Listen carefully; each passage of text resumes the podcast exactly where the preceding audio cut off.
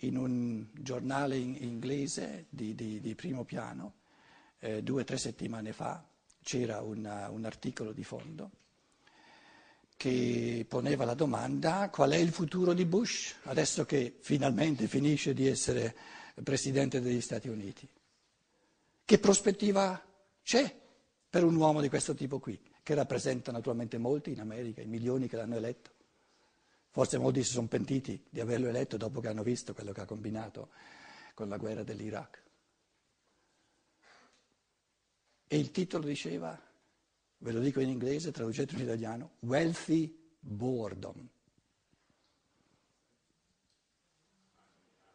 La noia con un sacco di soldi.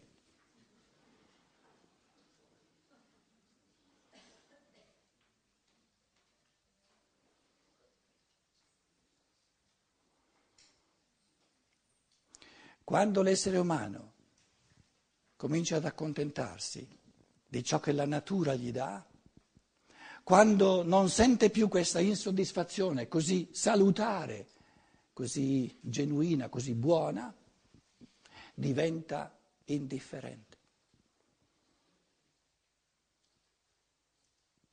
Così come la morte è la morte del corpo, l'indifferenza è la morte dell'anima.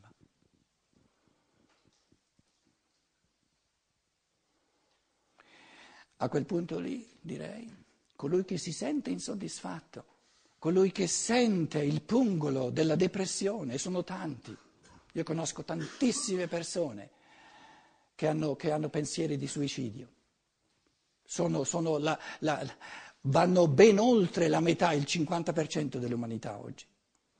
E queste persone dovrebbero ritenersi fortunate da non essere arrivate ancora al punto dell'indifferenza, dell'accontentarsi, del non aspirare a più di ciò che la natura mi dà. Perché nel momento in cui la persona si accontenta di ciò che la natura gli dà, è morto come essere umano. A quel punto il potere ne può fare un robot e lo può usare come strumento per le, le, le, le, le disumanità più micidiali che ci siano. Perché è diventato indifferente di fronte al fattore umano. E il fattore umano è nella libertà che si costruisce sul dato di natura. Specifico dell'umano è la libertà. La natura è lo strumento musicale, la natura fa da base. La natura, il dato di natura, l'essere umano ce l'ha in comune con l'animale, con la pianta, con la pietra. Specifico dell'umano è ciò che l'animale, la pianta e la pietra non hanno, ciò che ha soltanto l'uomo. Ma il fattore di libertà non me lo può dare la natura, altrimenti non sarebbe libero, viene lasciato all'uomo. E ho sempre detto, il fattore di libertà deve essere omissibile, se no non sarebbe libero. E essendo omissibile si capisce perché tanti lo omettano, perché ognuno ha tanta libertà, ognuno esperisce tanta libertà quanta ne costruisce liberamente giorno per giorno, né più né meno, perché la natura gli dà neanche un centesimo di libertà, la natura è natura. È l'opposto della libertà.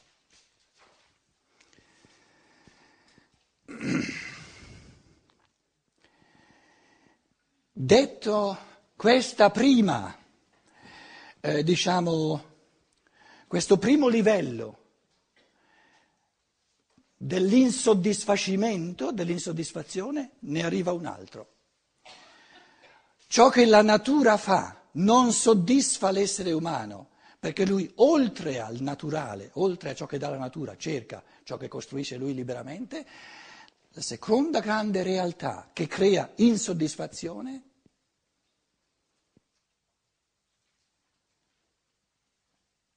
è ciò che è generale, ciò che è comune.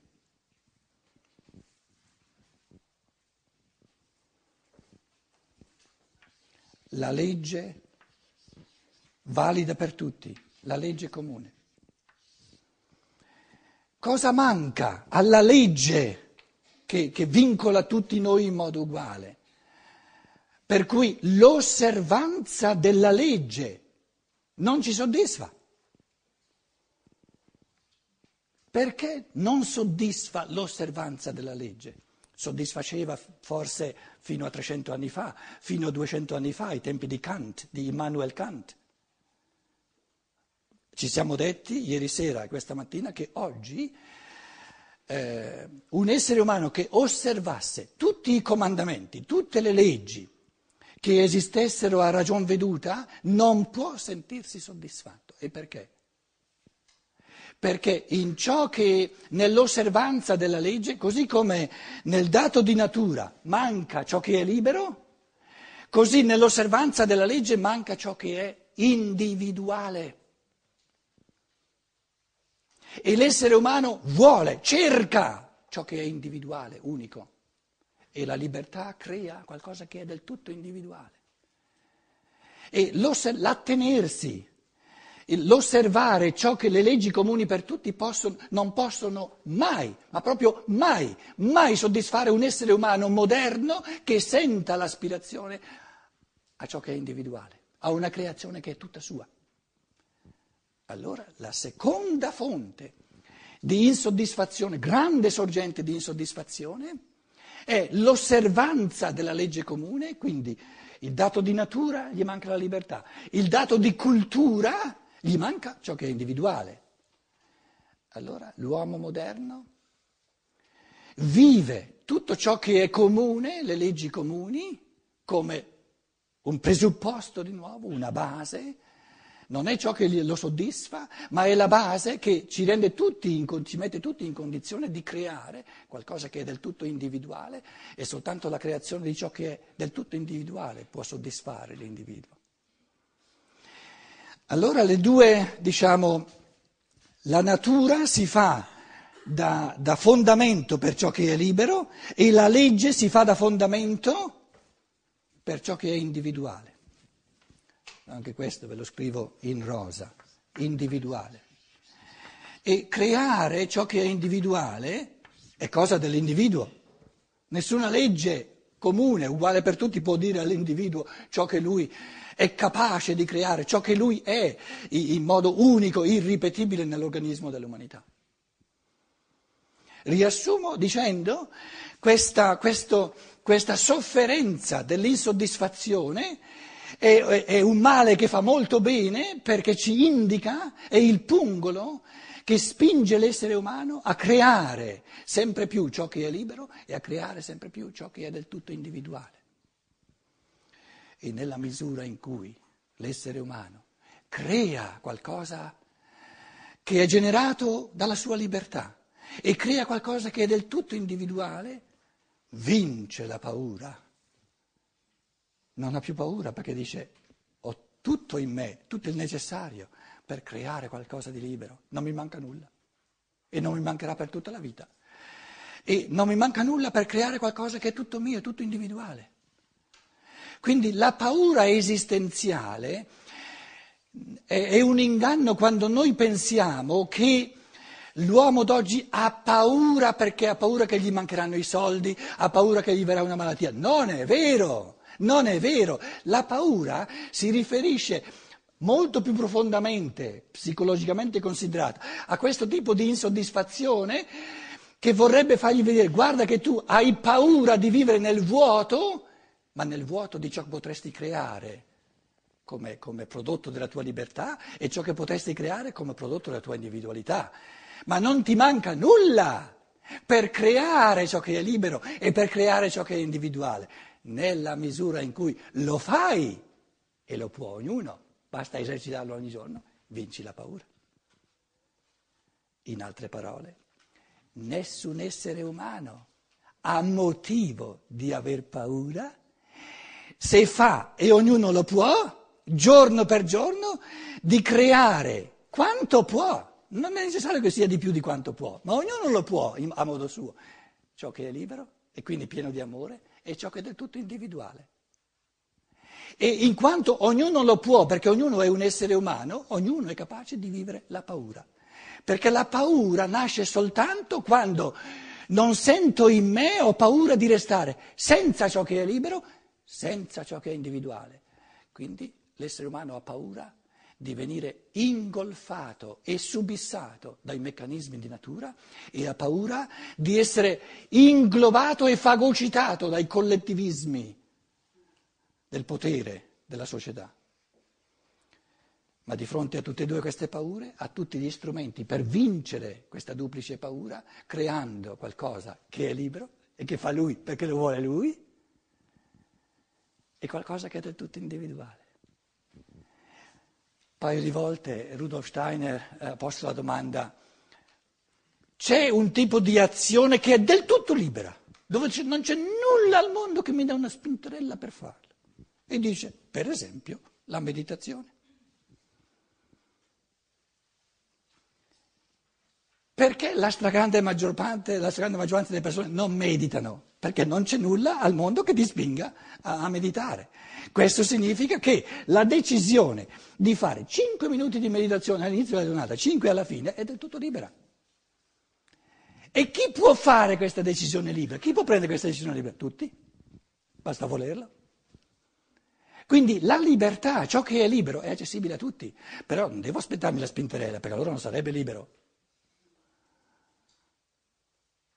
E di cose libere che sono, vengono lasciate alla libertà di ognuno, sono all'infinito. Soltanto l'opera omnia di Rudolf Steiner, sono trecentocinquanta volumi, è lasciato alla libertà di ognuno di studiarseli, non è proibito a nessuno. Non è proibito a nessuno. Ma nessuno riceve una spinta, devi, devi, devi, altrimenti, altrimenti non ti do da mangiare, no? È una cosa del tutto libera. Io vi porto questo esempio a ragion veduta perché so che cosa porta nella vita studiarseli queste, queste conferenze di Steiner, ma è del tutto libero.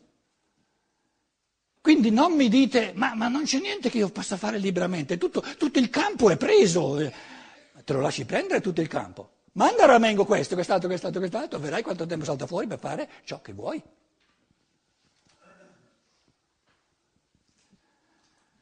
Una persona che vuole guadagnare fior di, fior di, di, di un tempo si diceva fior di milioni al mese, adesso bisogna dire fior di migliaia di euro al mese, no? E, e per guadagnarsi tanti soldi deve sbuffare, sbuffare la mattina e la sera. Certo che ha ragione dicendo, eh, non mi resta ne, ne, ne, niente di tempo per, per, per fare qualcosa che io vorrei fare.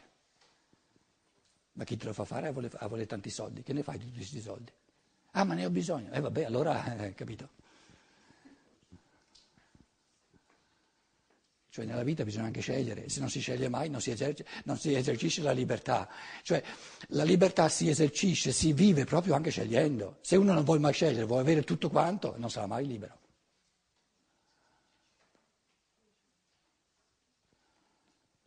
Perché chi vuole avere tutto finisce per non avere nulla.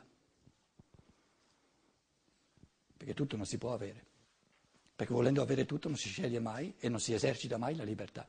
La libertà si esercita scegliendo. Questo non lo voglio per far posto a quest'altro che voglio liberamente. Ma se io, se io non dico mai di qualcosa, questo non lo voglio, non faccio posto a ciò che, a ciò che...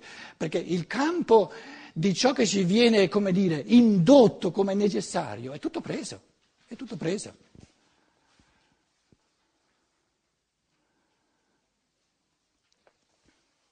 Ho, spesse volte ho, ho portato l'esempio, perché me lo sono goduto così, eh, che sono andato in un supermercato un paio di volte, eh, non una volta sola, per godermi tutto ciò di cui non ho bisogno.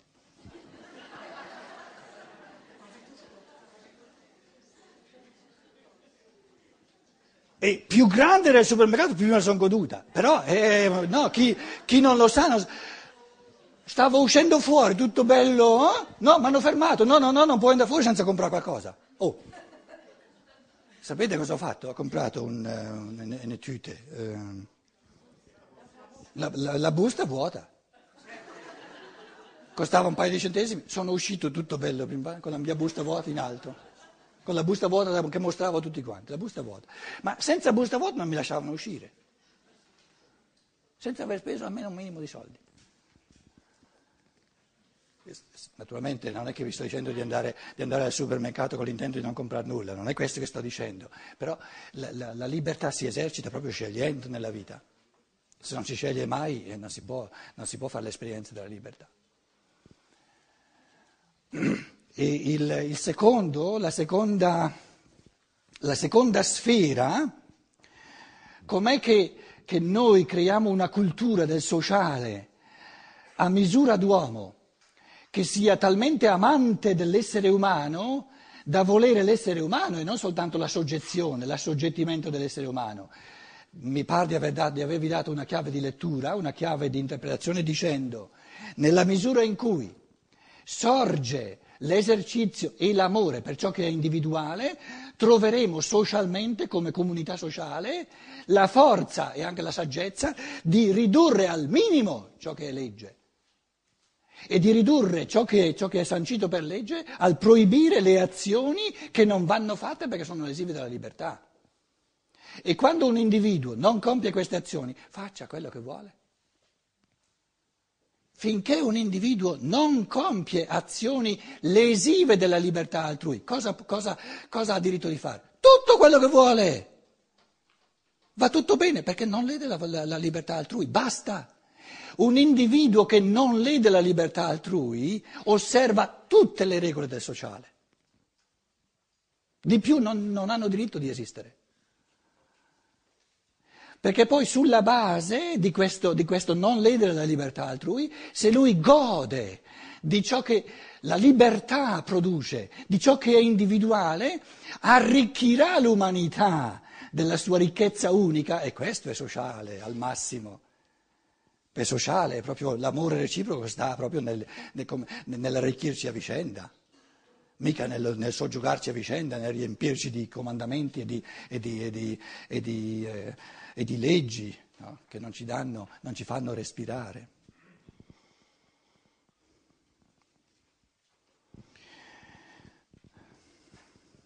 L'uomo è insoddisfatto, non, non si sente soddisfatto da ciò che gli dà la natura perché cerca ciò che è libero. L'uomo si sente insoddisfatto di ciò che gli dà la legge comune, uguale per tutti, perché cerca ciò che è individuale, unico, che fa solo al suo caso. E dicevo, questa insoddisfazione è la cosa più bella perché ci dice tu cerchi qualcosa di più che non ciò che la natura ci dà, cerchi qualcosa di più che non la legge da osservare, che è uguale per tutti. E proprio questa insoddisfazione ti aiuta a costruire ogni giorno ciò che è libero e ciò che è individuale. E nella misura in cui lo fai, e lo può fare ogni essere umano, ti sentirai sempre più soddisfatto. Non comodo, non, come dire, ehm, ehm, qual era la parola che ho usato prima? L'altra parola, no, no, indifferente, grazie, non sarà sentirti contento nel senso dell'indifferenza, che tutto ti è indifferente, ma, ma sentirai la gioia dell'esuberanza dell'essere umano, che l'amore nella sua libertà dà più di ciò che la legge chiede, l'amore dà più che non ciò che la natura con i suoi determinismi dà. Quindi l'amore dell'essere umano, l'esuberanza dell'umano, il soddisfacimento dell'umano consiste nel fatto che l'uomo vuol vivere e dare molto di più che non ciò che dà la natura, ciò che è libero, molto di più che non ciò che chiede la legge, e cioè ciò che è individuale. Dobbiamo sentire rimorsi di coscienza di, que- di fronte a questo tipo di, di soddisfacimento?